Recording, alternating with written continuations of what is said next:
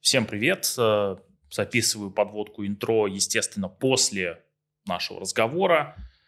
Потрясающий разговор, потрясающий просто. Во-первых, э, новые рынки, которые видит предприниматель, и то, как он их находит, то, каким образом он начинает новые э, проекты, как он делает новый бизнес. Потрясающе интересно. Кайф в том, что предпринимательское поведение, все 10 аспектов – они по сути кладут такую хорошую основу для того, чтобы попробовать, если вы слушаете или смотрите нас, попробовать проникнуть в ремесло конкретного э, предпринимателя и действовать, да, так, как вам кажется правильным, э, вдохновляясь, да, опытом нашего гостя. Потрясающе, очень интересно. Рекомендую просмотру и прослушиванию. Спасибо. Всем привет, меня зовут Бакеев Александр, я мастер-трекер и основатель RideTrack. У меня в гостях сегодня на подкасте прекрасный, замечательный, восхищающий меня лично предприниматель. Он чуть позже расскажет о себе, сидит уже сейчас напротив. Мы, конечно же, поговорим о предпринимательском поведении, мы, конечно же, будем иметь, я надеюсь, увлекательную беседу. Расскажи о себе. Всем привет. Саша, привет. Меня зовут Василий Баранов. Я серийный предприниматель, у меня много бизнесов и бизнес-опыт 15 плюс лет. И кроме бизнеса сейчас я занимаюсь еще развитием московского отделения делового клуба «Эталон». Потрясающе. Господи, боже мой. Это просто бриллиант э, э, в, нашей, э, значит, в, нашем списке гостей на подкасты практически. Потому что человек, с одной стороны, сам за, занят предпринимательством, с другой стороны, еще и собирает вокруг себя комьюнити. Это потрясающе хорошо. Звучит, по крайней мере. Давай перейдем... Мне, мне тоже нравится. Огонь. Я тогда предлагаю перейти, у меня тут, как это сказать, рояль в кустах, заготовленные э, моделька предпринимательского поведения, угу. ты вроде с ней знаком, э, но наши зрители и наши слушатели, они, скорее всего, еще не знакомы угу. с тем, что такое твое предпринимательское поведение. То есть они, может быть, знакомы с моделью, но с тем, как она реализована у тебя, ну, как бы, угу. не знакомы. Э, я предлагаю по ней пройтись и дальше Давай. уже перейти к э, следующей части беседы. Супер. Э, первый аспект предпринимательского поведения, их всего будет 10, это поиск новых решений и проактивность. Да, соответственно, действуй на опережение, не жди, когда начнут просить, масштабируй бизнес, открывай новые сферы, запускай продукты и услуги, используй все возможности для запуска нового бизнеса, получения инвестиций, земли, помещений, ну или любой другой помощи. Расскажи, как у тебя это устроено, как у тебя это работает сейчас. Слушай, во-первых, прежде чем я начну отвечать на этот вопрос, надо сказать, что именно про модель предпринимательского поведения я узнал от тебя же летом, когда приходил на сдвиг. Так бывает. Так бывает, да, так бывает, да. И а, часть из этих действий я делал раньше, видимо, интуитивно, потому что они довольно очевидные, но в систему они складывались довольно слабо. И вот если возвращаться к первому пункту, это то, что мне больше всего нравится вообще делать в бизнесе. Искать новые направления, придумывать какие-то новые истории, стартовать их, тестировать гипотезы, запускать МВП, это истории про проверку быструю гипотез, и потом их трансформировать уже в готовые направления. И вот за последние пару лет, когда, когда их стало много, я просто позволил себе это делать. Это история про то, что я много общаюсь с разными людьми. В этот момент мы вспоминаем про, про бизнес-клубы и про деловые клубы. А, слушаю про то, что они рассказывают, про то, там, куда они думают будут развиваться какие-то рынки, какие новые направления они вообще видят, для себя ценят. Угу. И после этого, мне кажется, интересным, размышляя и строя какие-то конструкции в голове, получать новые, новые направления или новые компании. Красота. То есть, То ты... есть это прям моя сильная сторона, как мне кажется, за последние несколько лет. Потрясающе. Господи, ты еще и немножко предвосхищаешь вторую часть беседы, когда мы как раз про суперсилы я люблю спрашивать. Супер, так, хорошо. Второй аспект предпринимательского поведения – упорство. Решай проблемы, преодолевая препятствия, меняй стратегию, будь настойчив, чтобы обойти препятствия, дойти к цели, бери на себя ответственность за достижение целей и выполнение задач. Как у тебя это работает? Непонятно, как это у меня работает. Ну, то есть наверное, упорство присутствует у, у каждого предпринимателя, иначе бы эти люди сдавали, и я в том числе сдавался при первой неудаче. А, делаю ли я это осознанно? Скорее нет, чем да. Скорее нет, чем да. Я природу упрямый. Мне мне кажется, что если идея зажигает меня, и она не может не работать, то первые неудачи не должны останавливать. Тут возникает довольно интересный вопрос такой философский, где надо все-таки остановиться, сколько раз нужно ошибиться для того, чтобы понять, что туда идти, наверное, вообще не нужно. Так.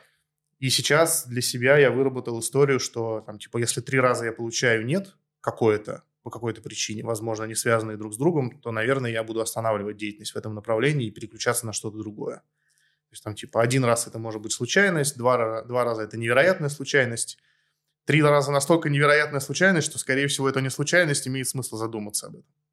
Неплохо. Правило, знаешь, как это бывает, правило трех да, а бывает правило трех нет. Это прекрасно. Но это плюс-минус то же самое. Да, да, да. Супер. Третий аспект предпринимательского поведения – соблюдение договоренностей. А, прикладывай сверхусилий и жертвуй личным для завершения работы, работай с сотрудниками или займи их место при необходимости, чтобы выполнить работу, создавай долгосрочные отношения с клиентами и делай все, чтобы клиенты были довольны. Как у тебя это работает? Я считаю, что мне здесь надо разви... работать над собой и, и развивать этот навык чуть более ага. сильно.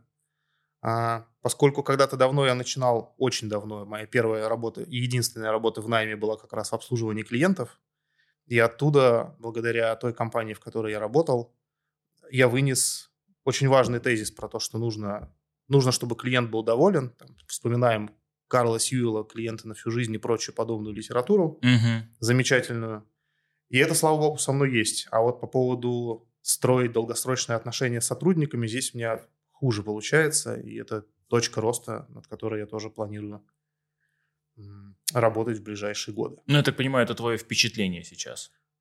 Практически все, что я сегодня буду говорить, это мое впечатление. Нет, я имею в виду, что когда ты говоришь о том, что это точка роста, у меня есть э, в, ну, в опыте, в памяти и там, в кейсах клиентов там есть ряд случаев, когда долгосрочные отношения с командой, сотрудниками – это вредно.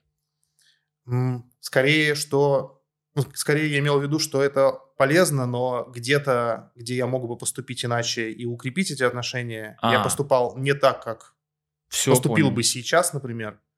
И поэтому эти отношения либо не строились, либо разрушались, либо строились как-то не так, как мне хотелось с высоты текущего опыта. Глядя Потрясающе. То есть это скорее говорит о том, что ты как-то растешь над собой. Возможно. Хорошо. Хочется в это верить. Хочется надеяться, что это прогресс, а не регресс, да? Так, окей. Э, высокие стандарты. Четвертый аспект предпринимательского поведения. Четыре пальца. Четвертый. Четвертый аспект предпринимательского поведения. Высокие стандарты. Ищи способы делать дело лучше, быстрее и дешевле. Э, делай так, чтобы результаты твоей работы соответствовали или превосходили лучшие образцы – а, обеспечить своевременное выполнение работы, а также соответствие установленным стандартам а, качества. Расскажи, как у тебя это работает, вообще как у тебя это устроено.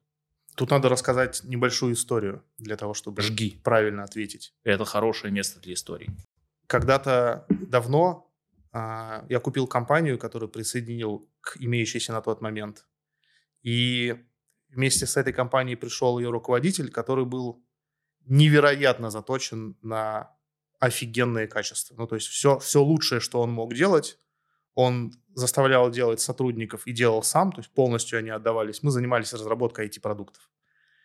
И, к сожалению, это практически никогда не было видно клиенту, поэтому клиент отказывался доплачивать за столь высокое в нашем понимании качество.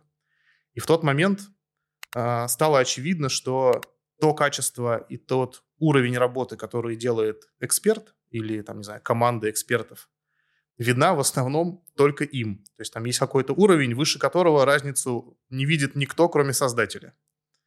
И, с одной стороны, тезис, который ты озвучил, заставляет нас делать типа на 100%, но опыт подсказывает, что если мы сделаем хотя бы на типа 80, это будет, во-первых, настолько лучше, чем все остальные, а во-вторых, достаточно классно и достаточно хорошо, что остальные 20 можно, в принципе, не доделывать, никто разницы не почувствует.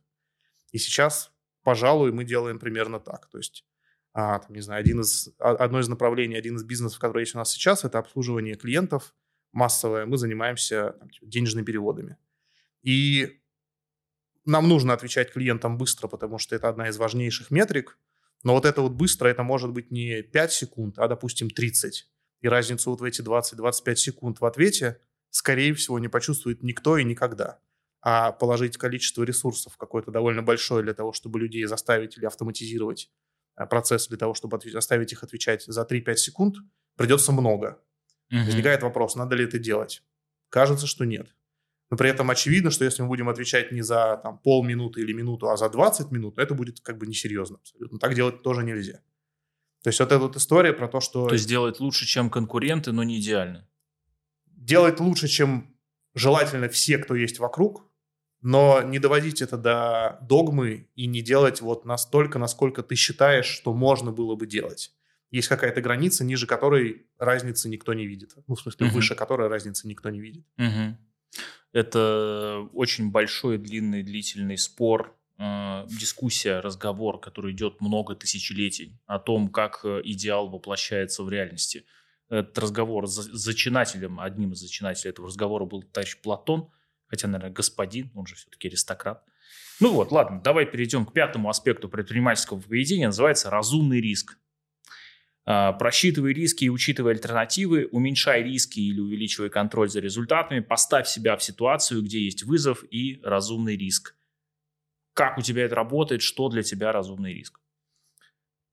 Слушай, поскольку мне нравится запускать новые направления, а для того, чтобы запускать их быстро и тестировать гипотезы тоже быстро, то мы обычно все это делаем из говна и палок. Вот так. оно как-то работает. Так. И понятное дело, что если мы понимаем, что э, направление качает, и мы хотим его развивать дальше, то вот этот технологический долг или риск, про который ты говоришь, mm-hmm. нужно как-то начать закрывать потихонечку.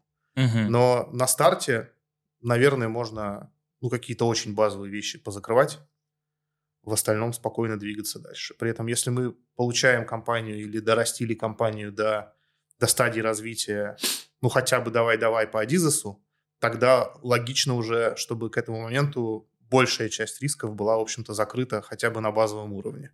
То есть на уровне стартапа на риски можно, ну не, ну не забить, но как минимум, как это, при подзакрыть глаза, то через полгодика-годик имеет смысл про них вспомнить и доработать, чтобы все работало как правильно, ну, как, как положено. Угу. Супер. Э, ну, это, по крайней мере, какая-то жизненная позиция на эту тему, да?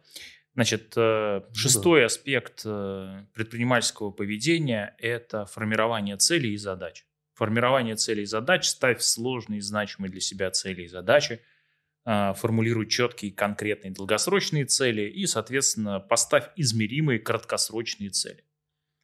Расскажи, что из этого и как у тебя устроено, как у тебя это работает. Я смеюсь, потому что буквально пару лет назад я не занимался тем, что ставил цели не умел это делать. И э, несколько раз пытаясь исправить эту историю, я сначала получал пандемию, то есть мы там в конце какого 19 года провели огромную страцессию в компании, там 4 дня, собрали всех в одном городе, вот потратили кучу времени и усилий для того, чтобы написать огромный, большой, красивый стратегический план, который закончился, когда он там в марте закончился, примерно в феврале. И... Да, пандемия. И началась пандемия, и мы просто выкинули все вот эти четыре дня работы, красивые ватманы, которые были развешаны по стенам, и пошли жить как-то по-другому, потому что все изменилось примерно целиком. До этого еще было несколько событий, там, кризис 18 года, в который мы тоже, который нас тоже затронул. Там, в 17 году мы провели определенную работу по планированию, по стратегии. Вот в 18 году мы ее тоже так аккуратненько положили в угол. И после пандемии я подумал, что да ну его нафиг реально, ну столько времени на эту херню тратить, ну это же невозможно вообще. И какое-то время пытался не ставить цели, как минимум долгосрочные, просто mm-hmm. потому что в моей картине мира это было довольно... Наивно. Довольно бесполезно и наивно, да. Mm-hmm. Опять же, тот подход, который я узнал с твоей помощью на сдвиге, в целом поменял эту картину мира довольно сильно. И в том числе то, что мы сейчас обсуждаем про предпринимательское поведение.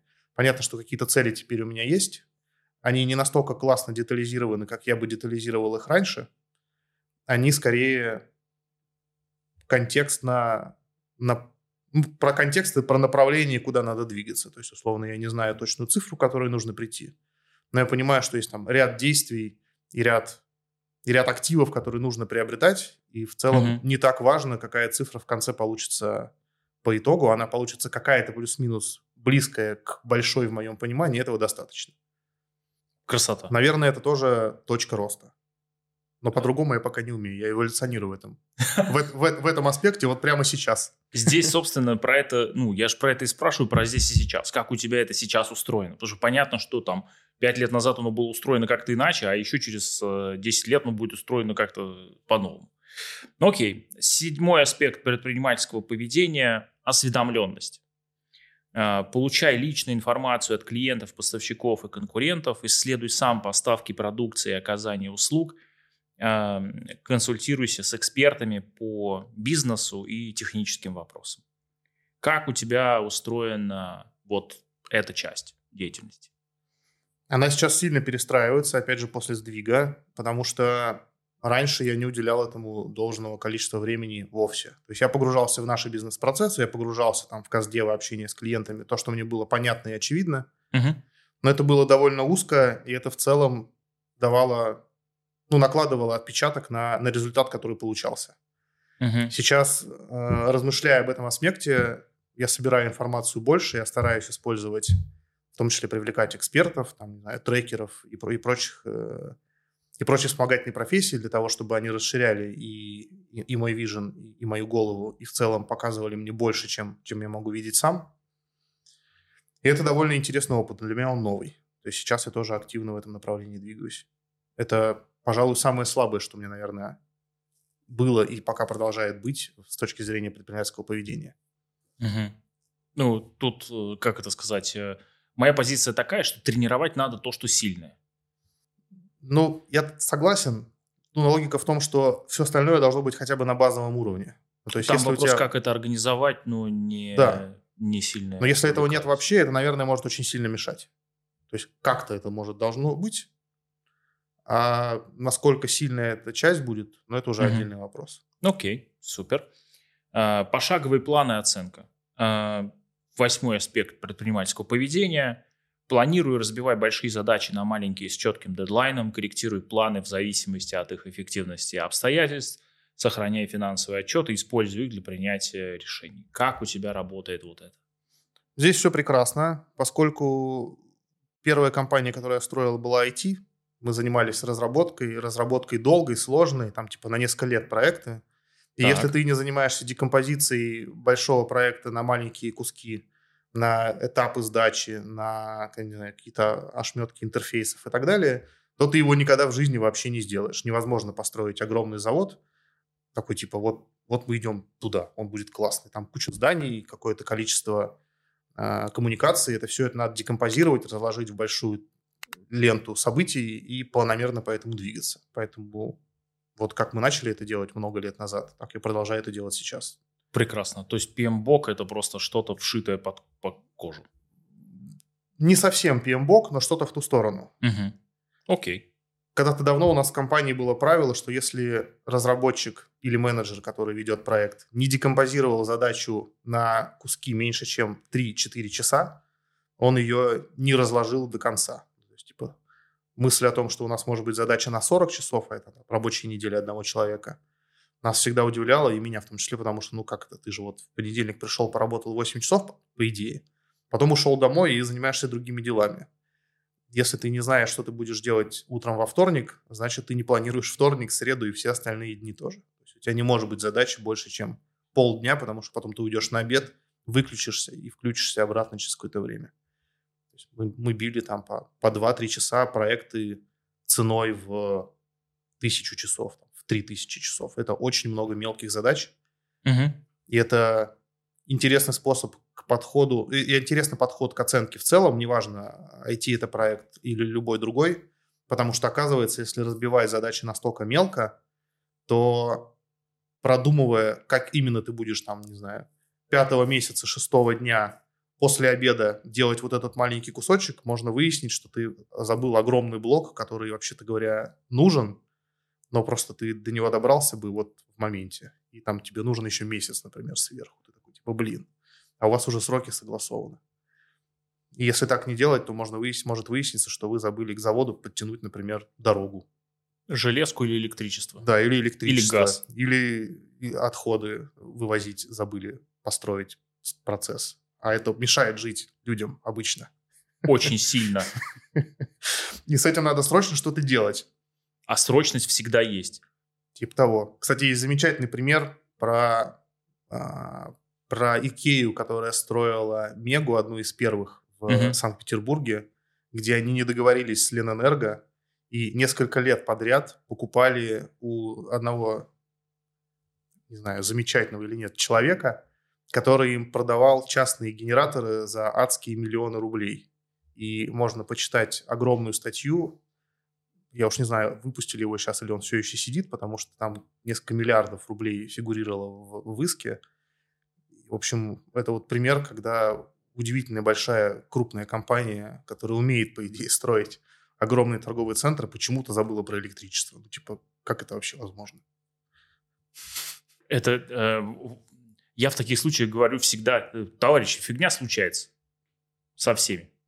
Там прикольная история, ее можно найти и почитать огромный лонгрид есть. Я думаю, что мы ссылочку закинем в да. описании, в комментариях будет. Окей, девятый аспект предпринимательского поведения – личная харизма и выстраивание коммуникации. Используя стратегию влияния и убеждения других людей, используя ключевых людей для достижения и реализации собственных целей, развивая и поддерживая сеть полезных деловых контактов. Как это работает у тебя? Это то, чем я тоже сейчас занимаюсь активно. Собственно, деловой клуб а, – это один из инструментов, с помощью которого я это делаю. До этого я был в другом бизнес-клубе, и в целом это очень... Это оказалось одна из очень интересных задач, которую, которую приятно решать, потому что ты постоянно встречаешься, общаешься с умными людьми, за которыми хочется тянуться, у которых есть что взять, и которым, если в целом ты тоже что-то из себя представляешь, с тобой обычно интересно разговаривать. Это очень приятный процесс, ну и заодно полезный, потому что помогает, помогает достигать каких-то целей красота. Ну, то есть для тебя это такая вот э, смесь приятного с полезным и, в общем, вокруг бизнес-клуба. Я считаю, что это сейчас одна из, моих, из важнейших частей моей работы. То есть uh-huh. в какой-то момент я себя поймал на мысли, что мой рабочий день состоит из встреч, где я встречаюсь с человеком в ресторане, в кафе или там где-то в парке, если это хорошая погода и лето, и мы разговариваем. И сотрудникам довольно сложно объяснить, почему директор занимается тем, что как это, ездит по ресторанам, ест и разговаривает. И результат его деятельности в целом ну, не виден никак. Э, мне кажется, для особенно молодых предпринимателей, э, которые с ростом компании понимают, почему важно это делать, это такая смена парадигмы, когда раньше ты был делателем результата, ты приходил на работу и там что-то в ноутбуке печатал, какие-то документы, подписывал. Ну, короче, делал какую-то деятельность, которая показывает вот, вот результат. Вот я сегодня сделал вот это. Там, текст написал, там, с сотрудником поговорил. В общем, что-то осязаемое более-менее. Угу. И ты плавно переходишь с ростом компании к тому, что ты с какими-то непонятными людьми разговариваешь совершенно непонятно о чем. Какое отношение это имеет к текущей деятельности компании, никому, кроме тебя, скорее всего, тоже непонятно. Возможно, тебе тоже непонятно самому. Примерно треть встреч тоже непонятно вообще, зачем проходит, но от нее есть как это, профит, возможно, в будущем, когда у тебя просто появляется нужный контакт вовремя, или человек зародил в тебе какое-то количество сомнений в твоей позиции, показал тебе что-то дополнительное в том, mm-hmm. что ты не видел раньше, и это превращается во что-то, что ты потом можешь сделать или куда ты можешь двигаться. У меня было несколько встреч жизни, на которые я ходил, вообще не понимая, зачем я на них иду. То есть мне говорили, типа, чувак, тебе надо встретиться вот с этим товарищем. Кто это вообще, зачем? Я даже не знаю, о чем с ним разговаривать. И на встрече выяснялось, что, во-первых, у нас есть какое-то количество общих тем, во-вторых, а, из этого что-то потом получалось относительно быстро. То есть там типа 2, 3, 4 встречи. Во-первых, они вырастали из первой, очевидно, потому что было интересно продолжать общение. Угу. Во-вторых, из них получалось что-то осязаемое, например, там типа новое направление в бизнесе. Потому что он говорит, блин, я вот сейчас в эту тему думаю. А я, оказывается, думаю примерно в этом же направлении, но он продвинулся намного дальше, и можно объединить усилия. Угу. Красота вообще. Да, это прикольно. А, десятый аспект предпринимательского поведения – твердость и автономность. А, развивай независимость от правил или контроля других, осознай личную ответственность за свои успехи, заслуги и неудачи, будь уверен в решении сложных задач и демонстрируй эту уверенность. Буквально вчера я разговаривал с человеком, и мы обсуждали, что классно, когда ты сам придумываешь правила, и, во-первых, следуешь им самостоятельно, во-вторых, каким-то образом предлагаешь следовать этим правилам окружающим тебя людям, если это, ну как это, не нарушает какие-то, например, законы законы ага. государства, в котором ты живешь, там какие-то социальные, социальные законы и так далее. И это довольно интересно. Если мы говорим про правила на уровне каких-нибудь микросообществ, то банальный вопрос, типа, а почему вы делаете вот так, обычно людей ставят в ступор, и оказывается, что можно им предлагать какие-то свои правила, которые, которые меняют и сообщество, и людей, и твое положение в этом сообществе, и в целом вот как-то мир вокруг тебя делает его чуть лучше. Ну и для тебя, конечно, и для, и для окружающих, почему бы нет. Ну, то есть это история про не про то, чтобы быть ренегатом и э, революционером, а про то, чтобы писать свои правила вместо чужих. Это точно не про то, чтобы быть революционером, это про то, чтобы перестать выполнять глупые правила, если понятно, что их можно не выполнять, угу. и начать выполнять полезные правила, если понятно, зачем их выполнять и что они делают а, жизнь проще, лучше, там, я не знаю, дешевле, интереснее. Ну там дальше можно какое-то количество прилагательных поставить. Потрясающая прагматическая позиция, судя по тому, что ты говоришь. Ну, мне она кажется прагматической. Ну да, так а почему нет?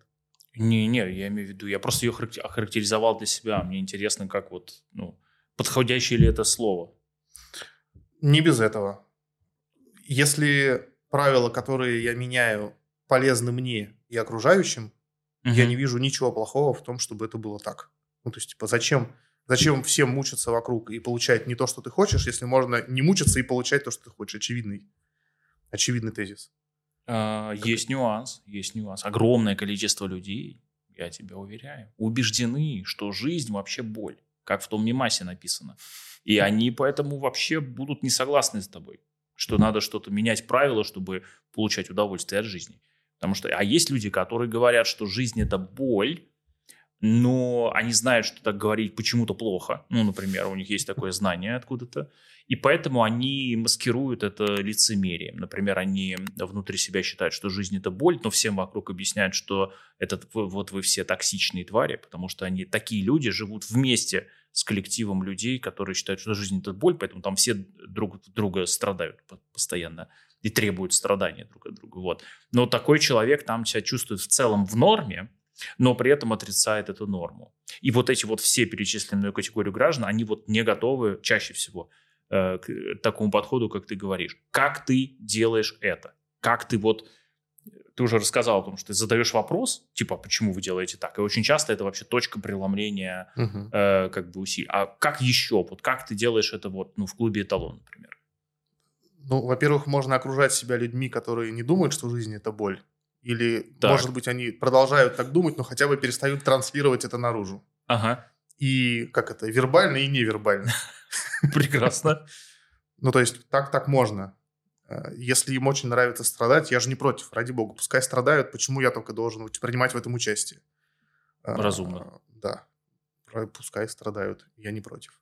Но э, если мы принимаем как отправную точку рассуждения, что есть люди, которым не нравится страдать, они пытаются найти выход из этой замечательной вот парадигмы угу. и предлагать им менять правила для того, чтобы им стало лучше. Опыт показывает, что, как правило, они соглашаются. Может быть, они по какой-то причине не видели этот выход, а я его вижу. Ну, если это так, то здорово. Скорее всего, трансформация пройдет довольно быстро и довольно безболезненно. Если это правила, которые просто странные, и их можно было бы не делать, но это повод подискутировать об этом. Возможно, вполне в процессе дискуссии выяснится, что можно делать как-то по-другому. И если мне удается mm-hmm. людей убеждать делать как-то по-другому, ну что ж, классно. Если нет, ну, дальше вопрос, хотим ли мы продолжать дискуссию на эту тему с ними или нет. Потрясающе. Слушай, мне тогда хочется, естественно, тут же мгновенно, ты идентифицировал себя как э, серийный предприниматель. Э, вот. Я, естественно, хочу спросить у тебя про э, серийное убийство бизнесов. Ну, очевидно, серийный предприниматель – это как uh-huh. серийный убийца, только бизнесов. Потому что ну, какое-то количество у тебя, uh-huh. ну, очевидно, было закрыто. Ну, uh-huh. По разным причинам. Какие-то банкротились, какие-то с убытками там, и так далее, и так далее. Ну, прям много. Расскажи про это. Обычно же, ну, обычно же, спрашивают, типа, про то, что получилось. Там, расскажи, как ты заработал миллиард. Мне интересно, как ты, сука, их, ну, закапывал эти трупы. Ну, потому что вот это интересно. Потому что, ну, очевидно, если ты серийный предприниматель, через некоторое время у тебя приличное кладбище. Нормальный вот. такой, да. Да, да, да. Соответственно, ну вот, например, э, я не, ну, неплохой трекер. Я много видел э, закрытых бизнесов. Ну, несколько тысяч, наверное, проектов. Вот при мне мои клиенты закрывали в сумме. А, включая там стартапы разные и так далее. Вот э, поэтому, когда я вижу такое количество смертей, ну, и видел уже ну, умерших бизнесов, у меня не возникает вопроса к серийному предпринимателю, почему он этим занимается. Потому что ему нужно отбить убытки. Обычно как минимум. Как, как минимум перекрыть вот это вот как бы уже списанное. Расскажи, как ты вообще живешь с этим. Ну, как ты их убиваешь? Да по-разному. Кто-то умирает сам, так и не родившись. Ну, то есть там в, за, в зародыше, скажем так. Так. А, самое крупное, если говорить твоими словами, убийство произошло как раз в прошлом году, когда мы закрыли 15-летний вот IT-бизнес, который был довольно крупным по меркам IT-рынка и по моим личным. А, а закрыли мы это потому, что появилась новая реальность после событий февраля прошлого года. Появилось большое количество новых рынков, куда логично было уйти. Ну, то есть, а, если уходить на шаг назад, вообще история про IT и digital – мы были агентством, мы занимались тем, что к нам приходили разные компании, крупные и очень крупные, и даже корпорации, и заказывали у нас какую-то сложную, дорогую, мутную разработку, непонятную. Это все, это все очень интересно, потому что к тебе приходит какой-нибудь, не знаю, Тиньков или какая-нибудь Альфа, рассказывает про свои внутренние цели и задачи. Ты такой, типа, блин, нифига вы так далеко думаете. И дальше вы, или какой-нибудь РЖД. И дальше ты с ним два года обсуждаешь какой-то проект и пытаешься его сделать. Там по дороге возникает огромное количество сложностей, потому что команды на стороне клиента меняются. Ты, естественно, не можешь планировать на два года проект, потому что они сами не могут его нормально планировать. И чем крупнее и чем сложнее проект ты делаешь, тем выше вероятность того, что ты окажешься в минусе или в нуле либо ты должен построить отношения таким образом, чтобы тебе эти убытки как-то перекрывали, ну, покрывали, покрывали со стороны клиента. Угу. Сказать, что мы были убыточными постоянно нельзя, но сказать, что мы были прям супер невероятно прибыльными, пожалуй, тоже. И как и любое нормальное агентство, мы всегда хотели свой продукт. И вот за вот эти 15... Ну, это потому что одно дело каждый раз искать нового клиента, сложная продажа, убеждать, что ты лучше, чем вот миллион еще таких же компаний на рынке – а другое дело, когда ты какой-нибудь Facebook, Uber, там можно подставлять список, к тебе все бегут самостоятельно, несут деньги, просто типа возьми, возьми, и ты такой сидишь классный, пилишь одно приложение, и вот у тебя какое-то количество разработчиков занимается тем, что приносят тебе деньги. Это, как это, на мой взгляд, голубая мечта огромного количества агентств, которые пошли в агентство не потому, что они хотят созданием проектов заниматься, а потому что уровень входа на рынок очень низкий и очень деятельность понятная. То есть как придумать второй Uber мало кто представляет, а как делать сайтики, пускай и хорошие крупные компании за миллион, в целом плюс-минус ясно. Вот 150 типа, примеров. Так вот, и пока мы были IT-компанией, мы много раз пытались создавать продукты внутри. Наверное, более-менее осмысленных подходов было штук 15, и вот все они заканчивались на кладбище с разным, количеством, с разным количеством закопанных в него денег. А, не то чтобы это, наверное, про вопрос, вопрос ну, это к вопросу про упорство. Ну, то есть, как это, до тех пор, пока парадигма не поменялась и не, появилась, но не появились новые рынки, мы вот пытались, делая клиентам проекты, запускать что-то постоянно свое. В какой-то момент я даже разработал прям методику, которая в целом выглядела более-менее бодренько. Угу но требовало еще большего количества денег, которые в нее надо было закапывать. Идеально. Вообще отлично, да. Человеческая деятельность э, стремится к усложнению себя. Вот. И в момент, когда появился новый рынок, стало очевидно, что он намного больше, намного интереснее, намного быстрее, и он пустой, просто потому что раньше его никогда не было. А что за рынок? А, ну, поскольку закончились платежи по миру из России, из мира в Россию тоже закончились платежи, а так оказалось, что мы, оказывается, умеем, как это? В платежке. Умеем в платежке, да. Чуть-чуть. Потрясающе. И, и тут, вот тут немного кэша, там немного кэша, и можно уже... Типа того. И оказалось, что вот этот стартап, который мы начали буквально в начале марта... За 40 ч- минут до этого. Через, через пару недель после того, как все случилось, к лету был размером с 15-летний бизнес, который вот до этого мы развивали. Причем в 15-летнем бизнесе у нас было штат 350 плюс человек, 4 офиса, 4 города. А здесь было 7? А здесь было 3. 3. Черт! Я думал, 7 вы уже... Я надеялся... Как это? Я думал о вас лучше. Так, хорошо. Ну, Поздравляю. Так, Да, и- спасибо. И в целом было очевидно, что вот надо перестать мучиться там, а начать не мучиться здесь. И Да. вот за оставшуюся часть того года мы просто закрыли все оставшиеся проекты, закрыли долги перед клиентами, завершили все проекты и просто завершили компанию. Как это? Тот случай, когда я ее прикончил вместе с партнером, вот договорившись, такие, вот мы ее тогда-то убиваем. Да. И вот мы это сделали. Поздравляю. А, Это один из самых продуктивных способов э, закончить бизнес. Единственный вопрос, который у меня остался, это был ли у вас акт извлечения опыта и рефлексии по итогам 15 лет развлечений? Во-первых, он довольно стабильно происходил на протяжении 15 А. лет, Ага. а, потому что тот партнер, которым мы продолжаем сейчас совместную бизнес-деятельность, в IT-компании со мной был, по-моему, 13 лет или 12. В общем, у нас очень длинная история отношений. Мгм. И мы периодически делали это чудесное упражнение, типа, что же мы в этом году сделали не так, чтобы в следующем году сделать что-то не так по-другому. И периодически мы возвращаемся к тому опыту, он очень полезный, и мы, наверное, не стали бы такого размера и Так быстро? и так быстро, да, если бы у нас его не было. Ну, то есть, все случайно и не случайно. Да-да-да. И весь опыт, который у нас есть, нам зачем-то был дан, и мы можем и должны его использовать а, в будущем. Но иначе получается, что мы просто зря выкинули там, годы, десятилетия жизни и не воспользовались тем, что, что у нас было. А в целом оно было ничего так. Слушай, пример можешь привести каких-нибудь штук, которые вы вытащили в плане э, управленческих скиллов там из э, старого бизнеса, э, который вы закрыли, да, вот Мгм. этого айтишного, и перетащили в вашу текущую деятельность по модно финтех. Ну, я правильно понимаю, да? Да, именно так. Например, мы сразу наняли э, Финдира.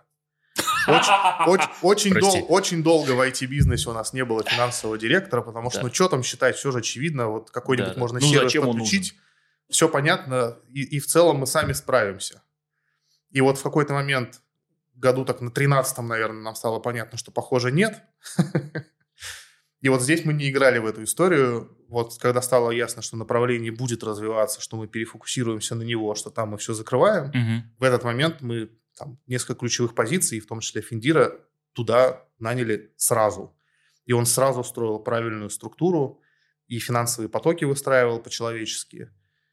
Во-первых, без него, наверное, мы бы еще и не справились, потому что у нас там шесть стран, и учет денег происходит по нескольким сотен счетам, там вот куча разных валют, их как-то надо все вот друг с другом пере, пере- это самое. Да, мультивалютный PNL, да. Он, кстати, вполне себе приведен к рублю, слава богу.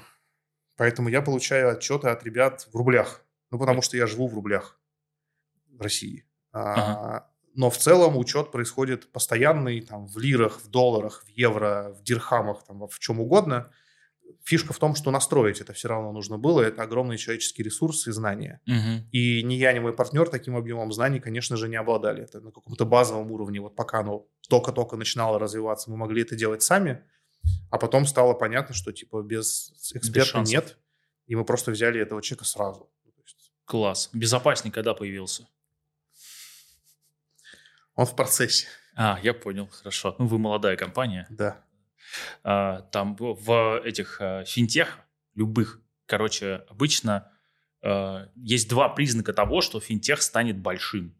Признак номер один – это есть э, финик, хороший, талантливый финансовый директор, который понимает, что такое мутный блудняк и чем он отличается от белой, хорошо аудируемой компании с э, всеми правильными печатями. И второй признак – это наличие э, ушлого и лояльного безопасника, который понимает, э, в каких местах, где какие красные линии, в каких случаях существуют. Потрясающе увеличивает шансы на успех просто вот эти две э, вещи. Ну, я просто рад искренне, что у вас, в общем, э, Ну, Вот мы получается. как раз по второму вопросу будем общаться на этой неделе. В общем, мы туда планомерно двигаемся. Понятно, что там, там, там уже надо. Прекрасно. Э, Поздравляю. Это Спасибо. некоторый, да, уровень зрелости. А, Слушай, э, расскажи, вот ты серийный предприниматель, у тебя э, там ты развиваешь бизнес-клуб, ты развиваешь свой э, бизнес. У тебя есть еще какие-то, видимо, инициативы. Расскажи про них. Про финтех я понял, тут как бы уже круто.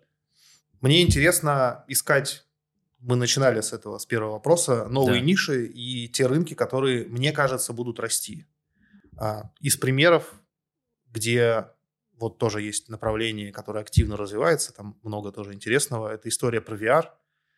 Но поскольку в разработку я больше не хочу пока ближайшие N лет, то ну, мы, например, занимаемся тем, что сдаем по России в аренду VR-шлемы, организовываем людям э, игровое пространство для того, чтобы они пробовали этот VR. Это огромный классный рынок, интересный, пустой абсолютно. На нем там типа такие три коллеги и четыре частника. Никому он не интересен с точки зрения а, с точки зрения построения на нем какой-то крупной компании, просто потому что там, видимо, пока не видно. Был такой интересный, прости, что перебиваю по поводу VR. У меня был один клиент несколько лет назад. Они э, закрылись в начале пандемии, потому что у них были VR-парки свои, они назывались VR-арена.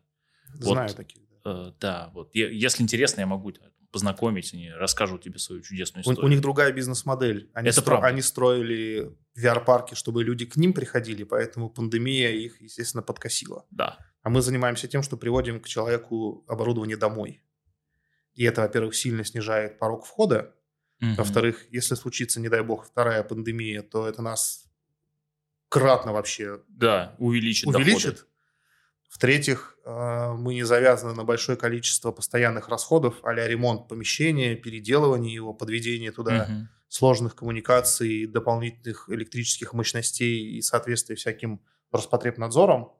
И в-четвертых, это позволяет намного быстрее развиваться, потому что закупить некоторое количество оборудования, правильно его настроить, обучить людей им пользоваться и отправить в какой-нибудь, я не знаю, Краснодар, в какой-нибудь, не знаю, Новосибирск – сильно быстрее, чем найти там помещение, сделать там ремонт, а потом всем долго рассказывать, как это классно и почему надо прийти именно сюда.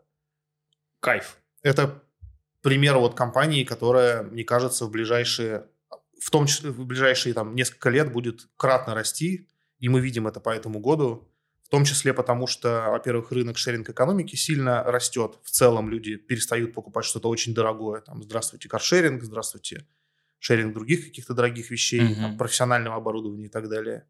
Очевидно, что это будет туда двигаться. Во-вторых, сама по себе история с VR маловероятно, что загнется, скажем так. Туда закопано такое большое количество денег от гигантов, которые не захотят с ними расставаться просто так, а там, не знаю, Мета, а-ля Oculus, а еще там ряд компаний технологических, которые огромное количество денег потратили на R&D, огромное количество денег потратили на создание этих устройств и приведение их к вменяемой цене, чтобы оно стоило не 4000 долларов, а 500 или там, 600 долларов. И э, большое количество компаний, которые занимаются разработкой приложений, игр и там каких-то обучающих программ, тоже все это вряд ли захотят закопать завтра. Слишком, слишком большой рынок. При этом это классная точка входа, опять же, возвращаясь к Адизесу, которого я угу. максимально ценю и уважаю. Сейчас рынок, на мой взгляд, находится в, максим... ну, в самой лучшей точке, на которой вообще на него стоит входить. Если помнишь, там сначала небольшой бугорок, только типа да. early adopters. Да, да, потом типа долина смерти, и потом плавный выход из этой долины да, смерти да. наверх, когда рынок становится цивилизованным и потихонечку растет. И вот я считаю, что early adopters прошел пару лет назад, может быть, 3-5, и мы сейчас на выходе из долины смерти к нормальному плавному потенциальному росту. Сейчас уже понятно, как это будет, а не типа давайте что-нибудь такое придумаем, чтобы было классное. Уже плюс-минус понятно паттерны поведения. Ранее большинство. Да. И людям интересно сейчас туда погружаться, появляются как раз доступные устройства, и это классное, классное время для того, чтобы туда заходить. Собственно, мы это сделали. Кайф. Ну, судя по...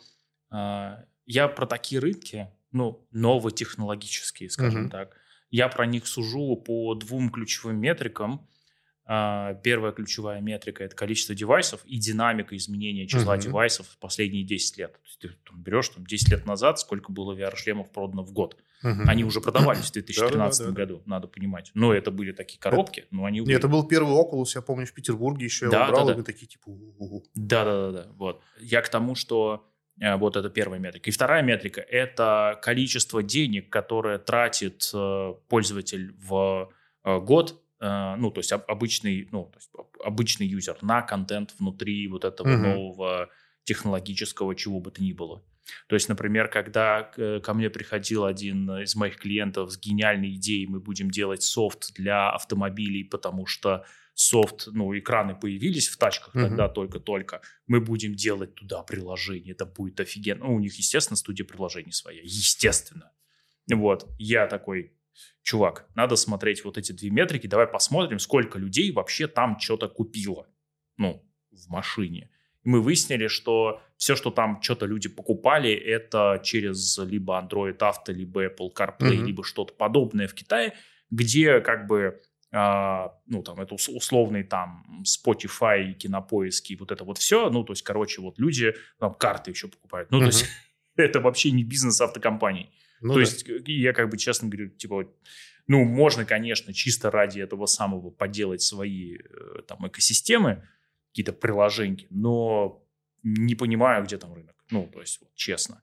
Потом все стало еще хуже. То есть э, экраны стали больше, мультимедии в машинах стало больше, и всем стало видно, что эту мультимедию заберут э, крупные экосистемы, которые сейчас уже существуют. Благо в России есть там Сбер, Яндекс и вот эти все, э, там ВК условно, да, которые будут туда запихивать свой контент. Потому что оказывается, если у тебя нет контента, то и в рот тебе компот, как бы никому ты не интересен в машине. Да. А, Смотри, вот э, ты рассказал про прикольные штуки, которые ты видишь. Ну вот рынок, э, куда вот прям ну, нужно входить, когда вот это вот раннее большинство начинается. Отсюда мой следующий вопрос. Какие еще ты рынки видишь, куда в принципе, ну либо сам уже идешь, либо вот кто-то, либо там советуешь э, пацанам? И дамам, конечно, тоже, естественно. Вдруг они тоже предпринимают что-то. Но они точно что-то предпринимают. Да. Слушай, есть еще как минимум четыре направления, куда мы активно смотрим. И я очень надеюсь, что мы даже запустимся в этом году, может быть, если нам очень сильно повезет. Я на всякий случай них. 20 декабря. Да, вообще у нас старт был на- назначен на 25 но пока мы стремительно опаздываем. Все отлично, так, идеальный русский бизнес. Пока что просрали дедлайны на, на релиз. Огонь, так. Слушай, ну поскольку там все запускается, как я уже говорил, из говна и палок, там в целом ничего не надо разрабатывать. Я вообще не про... Расскажи про направление. Первый рынок – это комьюнити. Ага. активно развивается, появляется большое количество сообществ. Не то чтобы их раньше не было, просто сейчас это стало формироваться именно в рынок. То есть появляются бизнес-клубы отраслевые в целом, там по каким-то, не знаю, территориальным признакам. И очевидно, что год следующий и ближайший, наверное, парочку, еще пятый, шестой, это бум бизнес-клубов и бум сообществ в, ну, относительно того, что было до этого. Мгм. И очевидно, что сейчас, чем, чем больше я погружаюсь в управление бизнес-клубом, конкретно эталоном в Москве, очевидно, что людей, которые реально умеют управлять бизнес-клубами, ну, как бы крайне мало. Люди очень слабо понимают, что сообщество – это нечто большее, чем просто собрать чат или просто собрать каких-то людей четыре раза на встречу в год и такие типа «мы бизнес-клуб». Это вот так, оказывается, очень плохо работает, потому что люди не чувствуют единения, не чувствуют общности, и там прям, по идее, хорошо бы поизучать вот эту теорию хотя бы на базовом уровне. И, наверное, во-первых, появится какое-то количество обучающих курсов, как эти сообщества собирать. Не просто нагнать людей в чат в Телеграме, а вот прям объединить их вокруг какой-то идеи, какого-то Мгм. смысла и заставить их двигаться к единой цели, собственно. То, что и, то, что и, ну, то, что и даст этим людям, собственно, сообщество, сообщ- ну, общность и сообщество, можно будет их называть после этого. Вот. А, И очевидно, что это следующий рынок, который, на который мы смотрим, это рынок сервисных услуг в широком смысле этого слова. Мгм. Например, а, существуют консьерж-сервисы, как ты наверняка знаешь, в Москве, и их можно, и вообще в России. Их можно условно поделить на две большие группы. Это дорогущие консьерж-сервисы, которые решают абсолютно любые проблемы, начиная от бизнес-джетов, заканчивая арендой квартиры, там, детским садиком для ребенка. И стоит вся эта штука от миллиона рублей в среднем в год. И Да. по очевидному ценовому признаку доступно довольно ограниченному количеству граждан в этой стране. Что хорошо. Пожалуй. А, Они потому что иначе работать перестанут. Потому что есть вторая как раз когорта Да. типа консьерж-сервисы. Они, как правило, участвуют в каких-нибудь премиальных программах банков или премиальных программах операторов сотовой связи, там типа Моптеха, а там Тинькофф Премиум, и там в каждом более-менее уважающемся банке вот такая служба для премиальных клиентов есть. И, как правило, она работает не очень хорошо, по крайней мере, сильно отличается от вот этого консьерж-сервиса за миллион выше, ну, просто потому что она перегружена, премиальных клиентов у Тинькова, сколько они там по отчетам говорили, 4 миллиона или 5 миллионов. Ну, очевидно, что там какие-то базовые задачи им отдавать можно, но в целом это работает не очень классно. Как пользователь Тинькофф премиума, мягко говоря, я пару раз пытался этим пользоваться, но это такой себе опыт, проще самому сделать или помощнице поручить. А посередине у нас довольно большая пустота. Есть люди со средним доходом, которые не готовы тратить миллион, полтора, два в год, но сервисом, которым бесплатно представляет Тинькофф премиум, наверное, тоже не готовы, потому что это не сервис. И, наверное, в ближайшее время может появиться, как минимум попытаться появиться на рынке некоторое количество продуктов, которые будут закрывать ниши вот в середине. Это колоссальный по размеру рынок потому что он закроет людей с доходом там типа 60, 100 плюс до, там, я не знаю, до 300, до 500 в месяц тысяч рублей Прекрасно. дохода. Прекрасно. Их значительно больше, чем тех, кто может отдавать миллион-полтора в год только на консьержа. Очевидно, что это большой рынок. Очевидно, что туда активно залетают как раз предприниматели или там, не знаю, блогеры и люди, которые в целом как-то занимаются своим развитием, обучением ну, просто потому что это обычная средняя зарплата в стране. Но вот сервиса для них никакого такого нет. На примерно этой же мысли в свое время выезжал Uber, Яндекс Такси и любой другой агрегатор, когда начали угу. за счет снижения цены и сохранения плюс-минус нормального качества услуги ориентировать эту услугу на другой объем рынка и на другую целевую группу. Вспомни такси 15 лет назад, когда не было агрегаторов. Да ты звонишь... Ловить с руки или звонить? Ну, звонишь с руки, ну, ловишь с руки, ты просто поднимаешь бомбилу и как-то с ним договариваешься, не очень безопасно, особенно если ты девушка, и э, непонятно, уедешь ты вообще или нет. А если звонишь, то там довольно дорого, к тебе относятся так себе, и поездка, ну, как бы с определенным набором сложностей связана. Как только появился Uber, в целом мы знаем, что рынок такси принципиально изменился, в том числе в сторону понижения поездки, ну, стоимости поездки для угу. э, пассажира, и за счет этого пассажиров стало там, кратно больше. Можно ради интереса поднять, сколько там пользователей такси было в каком-нибудь 2000 году или там, в 2003. Но я подозреваю, что это десятки тысяч на страну. Ну, то есть, типа, ты каждый день на такси явно не поедешь. Потому что это геморройно его заказывать, и надо приличный доход иметь. А сейчас для многих людей вызвать такси – это примерно то же самое, что поехать на автобусе, во-первых. Плюс-минус по цене похоже, особенно в регионе. Ну и просто паттерн поведения сложился. Ты можешь себе это позволить. Угу. Вот если мы, например, сделаем э, условных каких-то помощников а консьержей примерно так же доступными, не уронив качество, потому что сейчас приезжают у Яндекса более-менее нормальные машины, все-таки там сервис следит за, за водителями. Понятно, что есть перегибы на местах, понятно, что есть проблемы на массовости – но, тем не менее, в целом все работает нормально. У меня вопрос э, про вот эту историю с консьержами. Не туда ли двигаются всякие там юду, например? Или они... Или это друг, другой какой Это другой рынок. Мне кажется, а. они скорее на DIY рынке находятся. Раньше ты... Ну, вот у нас есть конкретный кейс. Нам ага. в резиденции московского эталона нужно подкрутить окна и переклеить уплотнитель. Это пиздец. Так. Ну, то есть, казалось бы, ну это же понятная, простая задача. Да. Вот окно, ты его открыл, резинку с него содрал, новую резинку приклеил. Ну, так. в общем, не надо быть семи пядей во лбу, чтобы это сделать. Я могу это сделать. Скорее всего, ты тоже. Но через профи.ру ты найдешь или через Юду человека, который за 3000 рублей приедет и это сделает. Это другой рынок. Это не про сервис, это про конкретную услугу. Угу. Причем вряд ли ты этим занимаешься там каждый месяц. Там, раз в несколько лет ты вот переклеиваешь эту резинку несчастную. Угу. Проще найти одного профильного специалиста. Это правда. Это правда. Окей, да, все, я понял. То есть это история именно про персональных ассистентов э, как бы нового поколения. Наверное. У меня вопрос, э, будут ли здесь, э, видишь ли ты какую-то конкуренцию с персональными ассистентами, например, там типа Siri, Э, или каких-нибудь там Алисы, например, или это просто вообще другое? Это вообще другое, потому что Siri тебе не может, или Алиса, она в России, мне кажется, куда более прокачанная, как минимум, она может тебе рассказать про погоду, про новости и периодически даже вызвать такси. У меня пару раз получалось, у меня дома есть Алиса, это прикольно. Я не рисковал. Так. Но может ли она тебе, например, подобрать, э, не знаю, пять подрядчиков по определенному критерию и скинуть их списком в чат в Телеграм, чтобы ты выбрал из них тот, который тебе, не знаю, сделает быстрее? Очевидно, нет. Потому что задача требует минимального применения мозга и креативности, а она все-таки робот. А, Доучит ли ее до этого уровня? Когда-нибудь, может быть.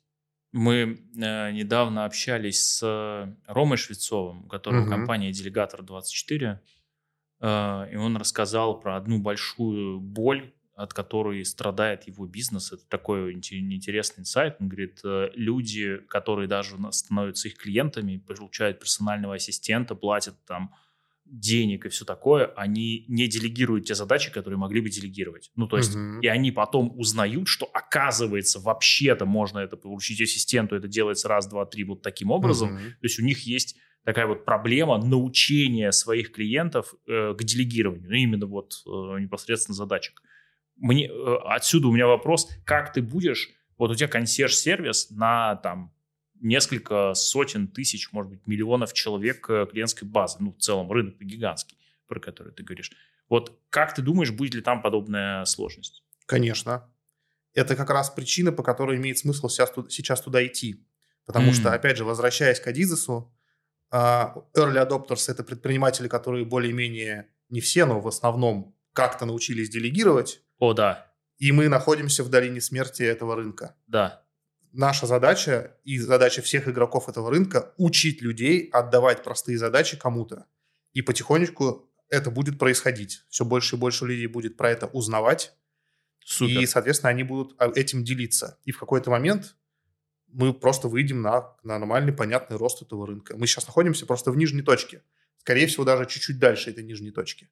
Красота. Ну, а, а дальше получается, что там условно все эти разговоры про сильный искусственный интеллект, они встроятся просто в эту модель, и этим сильным искусственным интеллектом Вполне чем-то будет пользоваться просто твой консьерж, ну или твой, твой, условно твой менеджер внутри твоей компании. Но это же тоже вопрос, каким образом организовать работу. Да. С точки зрения клиента, ему не важно, если ему дали релевантный ответ. Человек ему его дал или какой-то робот, машина, не, не имеет значения. Мгм. Поэтому с точки зрения клиента логично предоставлять ему возможность давать запрос в какое-то, в какое-то окно условное, а дальше на нашей стороне логично пытаться каким-то образом сортировать эти запросы, что можно обрабатывать вручную и что нужно обрабатывать вручную. А что имеет смысл не обрабатывать вручную, а, например, целить в, не знаю, в чат ГПТ, например. Кайф. Ну, то есть получается, что весь наш с тобой разговор сейчас, он вокруг э, логичности и разумности строится, ну, вообще в плане там новых рынков, например. Отсюда у меня рождается естественно для меня, абсолютно неестественно для нормального человека, возможно, вопрос в сторону, а что, какой из этих рынков или вообще какая из твоих активностей тебя реально драйвит? Вот прям эмоции, чтобы так сказать, огонь, вот эти вот искры в глазах и вот это вот все. Есть ли что-то такое вообще? Так вот это и драйвит. Но это же очень классно делать какой-то продукт, который до тебя либо делали как-то иначе, Мгм. либо ты можешь его как-то сильно улучшить для того, чтобы он стал другим и приносил пользу большему количеству людей и, и деньги желательно. Ну, то есть это же очень такая прикольная изобретательская задача в том числе. Просто она не с точки зрения проектирования какой-то штуки, она с точки зрения проектирования какой-то, какого-то логического конструкта и паттернов поведения и процессов, которые в целом очень похожи на вот изобретение, не знаю, вещи. Просто это не вещи, а там, не знаю, процесс, услуга, компания, Организация. Мгм. организация, рынок, неважно. Красота. И, ну, то есть сам процесс создания тебе, я так понимаю, тебя драйвит. в том числе. И мне нравится смотреть, как это... Если это получается, мне нравится смотреть, как это получается. Это тоже, знаешь, такой интересный момент. Если, если решение было принято верно, и движение в целом идет в плюс-минус понятном верном направлении, ты получаешь кучу подкрепляющих твое движение и твои впечатления, ну, там, не знаю, сигналов, событий, Мгм, мгм. диалогов, еще чего-то, которые тебя только укрепляют в том, что ты двигаешься ну, в нужном направлении. И это тоже такое довольно сильное воодушевление добавляет. Может ли там что-то по дороге не получиться? Да, конечно, может. Ну, что Гарантированно что-то пойдет не так. Это, как это сказать, э, Э, каждый руководитель, просыпаясь утром, знает наверняка только одно. Сегодня что-то пойдет не так. Вот все остальное... Мы это... пока просто не знаем, что именно. Да-да-да, естественно, мы не знаем, что. Ну, что-то. А, окей, смотри, э, очень, очень интересно, содержательно. Ну, интересно, да. Ты очень подробно рассказываешь про там, каждое направление, все.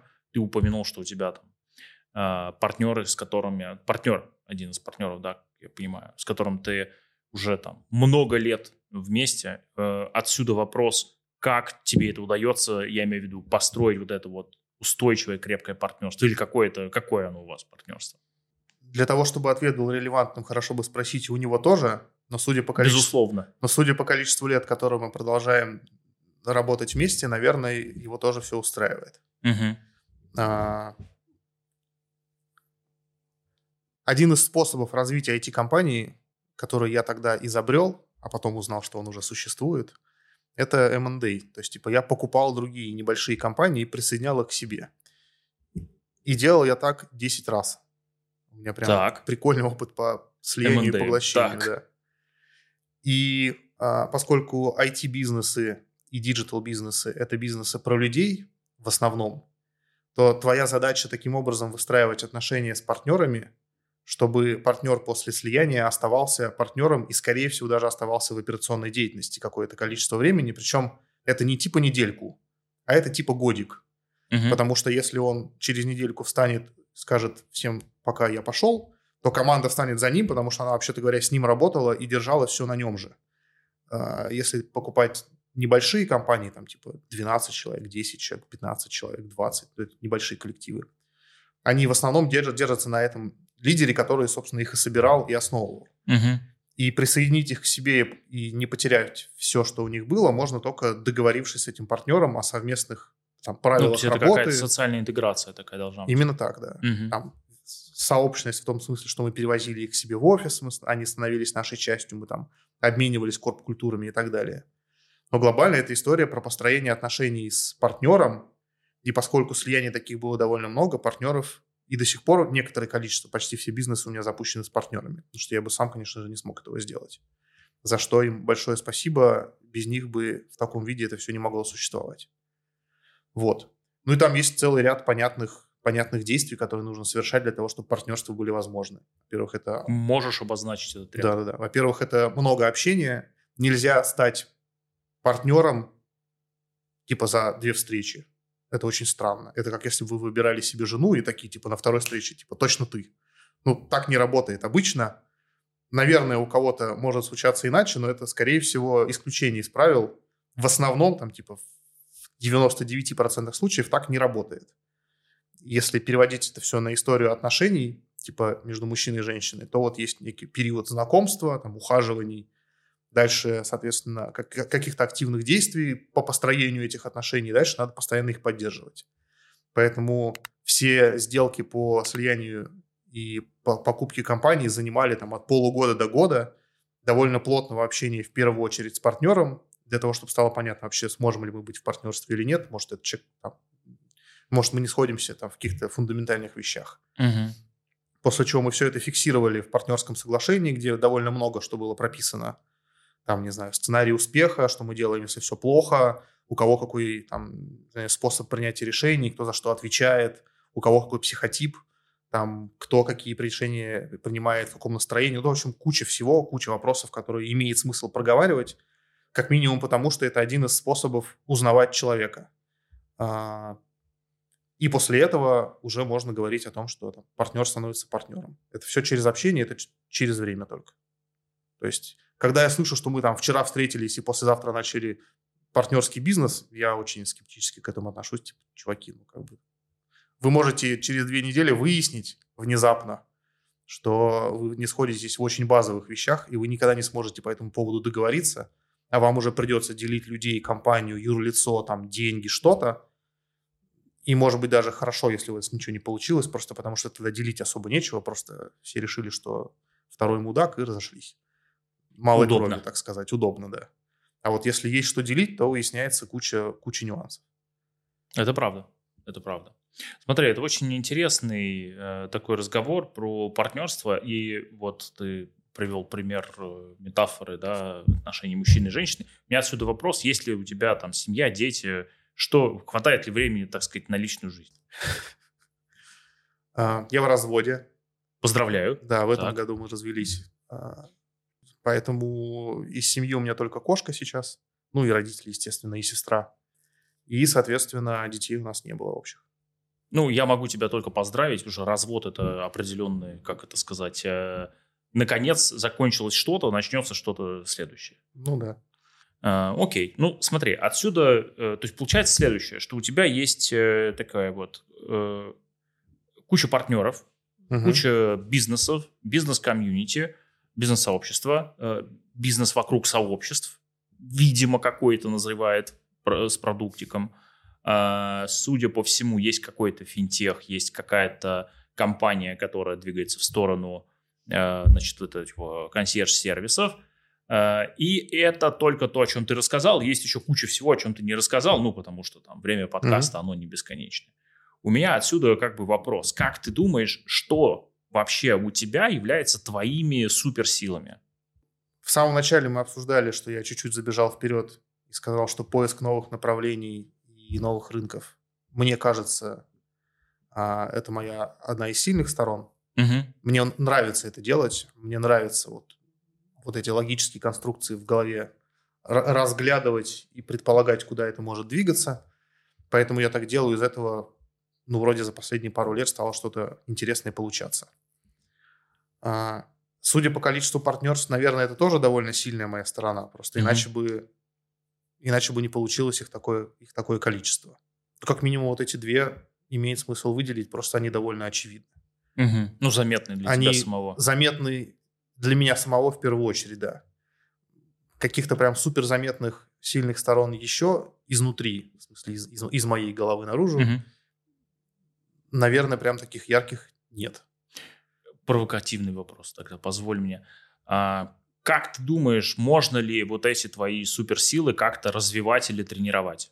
То есть, чтобы условно, знаешь, это есть э, эта история про то, что если вы возьмете там три каких-то дела и научитесь их делать э, э, достаточно хорошо, то комбинация из вот этих трех вас автоматически там поднимает в топ, потому что три дела делая достаточно хорошо, умеют очень мало людей. А, то есть, если вы берете три каких-то дела, угу. начинаете их делать лучше, чем 75% населения планеты Земля, то вы вот за счет сочетания этих трех как бы сильно наверх поднимаетесь. А есть другой подход. Они не противоречат о том, что если ты выбираешь какие-то ну, суперсилы свои, то и, и делаешь их лучше, чем там 75% э, населения планеты Земля, то каждый следующий процент ну, дается тебе огромным трудом. Но получая этот следующий процент, конкуренция со всеми остальными резко, э, как бы уровень конкуренции резко снижается, потому что очень быстро ты выясняешь, что типа вот ну, про какую-то тему, про которую ты прокопал свои, там, не знаю, 15-20 тысяч часов, оказывается, про нее просто столько же, сколько ты, знает еще 6 человек в мире, и, скорее всего, с половиной из них ты знаком. Mm-hmm. Вот у меня вопрос, собственно, можно ли как-то, как видишь ли ты как-то вот эти свои две суперсилы, которые ты обозначил, как-то прокачать их дальше. Я пока тебя слушал, подумал, что я все-таки знаю, наверное, третью суперсилу. О, огонь. Так. А, это системность ага. и последовательность. Ну, то есть там у меня есть понятное расписание уже много лет, которое плюс-минус не меняется. У меня и, и мне приятно им следовать. И есть действия, которые я совершаю каждый день, тоже много лет подряд. А, и это дает там, не знаю, заряд энергии, если мы говорим про спорт, заряд, там, не знаю, определенного э, желания двигаться вперед, если мы говорим про, про построение компании, это вот про системность и про... Последовательность? И последовательность, да, точно. А, слушай, наверное, я примерно это и делаю. То есть на стыке, вот, на стыке вот этих трех угу. кругов и получается, там, типа, за два года 9, 9 компаний. Потому что я сначала нахожу что-то прикольное, интересное – вот как, как VR. Угу. После этого нахожу туда партнера, потому что там бизнес запущен с партнером, но не с тем, с которым был IT, а с другим человеком. Угу. И мы планомерно выстраиваем там работу, используя тот опыт, который есть и у меня, и у него. И так я делаю вот некоторое количество раз. Сейчас запущено 9 проектов, из них 6 с разными людьми. Красота. Прям красота. Э, смотри, вот у нас с тобой довольно большая беседа сегодня уже случилась. Угу. У меня отсюда вопрос к тебе. Вообще, что из всего нашего разговора для тебя было вообще интересного, важного? Может быть, самое значимое? Слушай, ты задаешь вопросы, которые позволяют посмотреть на себя со стороны и заставляют посмотреть на себя со стороны. Я же должен что-то ответить. Нельзя просто такой, типа, ну да, помычать. И это, а, это про фокус. Угу. И про то, что если этот фокус направить в, то, на, в те сферы или в те зоны, где получается хорошо, наверное, можно продолжать это развивать. И, и это даст еще, еще какой-то более качественный, не знаю, более быстрый, опять же, там, ряд прилагательных, какой-то результат. Угу. И это довольно ценно, потому что в основном, общаясь с людьми, ты рассказываешь что-то, что им интересно, потому что тебя про это спросили, ну, в моем случае, как минимум. И дальше моя задача больше слушать и получать информацию от людей. А здесь за, весь подкаст я говорил сильно больше, чем ты. Это правда. Это, это довольно редко происходит. Спасибо тебе большое. Мне лично было очень интересно. Э, Спасибо. Причем мне было интересно, как в смысле твоих ответов про предпринимательское поведение, про саму модельку, потому что, ну, как-то э, как-то она, в общем, преломляется, да, вокруг каждого предпринимателя, каждого свои способы восприятия этого поведения и реализации, естественно. Вот. И, и мне было важно, а, что вот эти вещи, про которые касательно новых направлений, о которых ты рассказывал, они вообще рассказаны искренне были очень. То есть тут не было, а, знаешь, вот наигранности, бравады, попытки показывать, какой я крутой, или там, какие у нас, вот, ну, мы скромные вообще парни, понимаете. Нет, было очень э, органично, искренне, вот меня это прям подкупает. Ну, по крайней мере, вот, в разговоре. Круто. Спасибо тебе большое. Вот. Приходи еще. Я был рад тебя видеть. Взаимно. Вот. Так что Приглашай. Обязательно, да. Всем пока. Всем пока. Благодарю.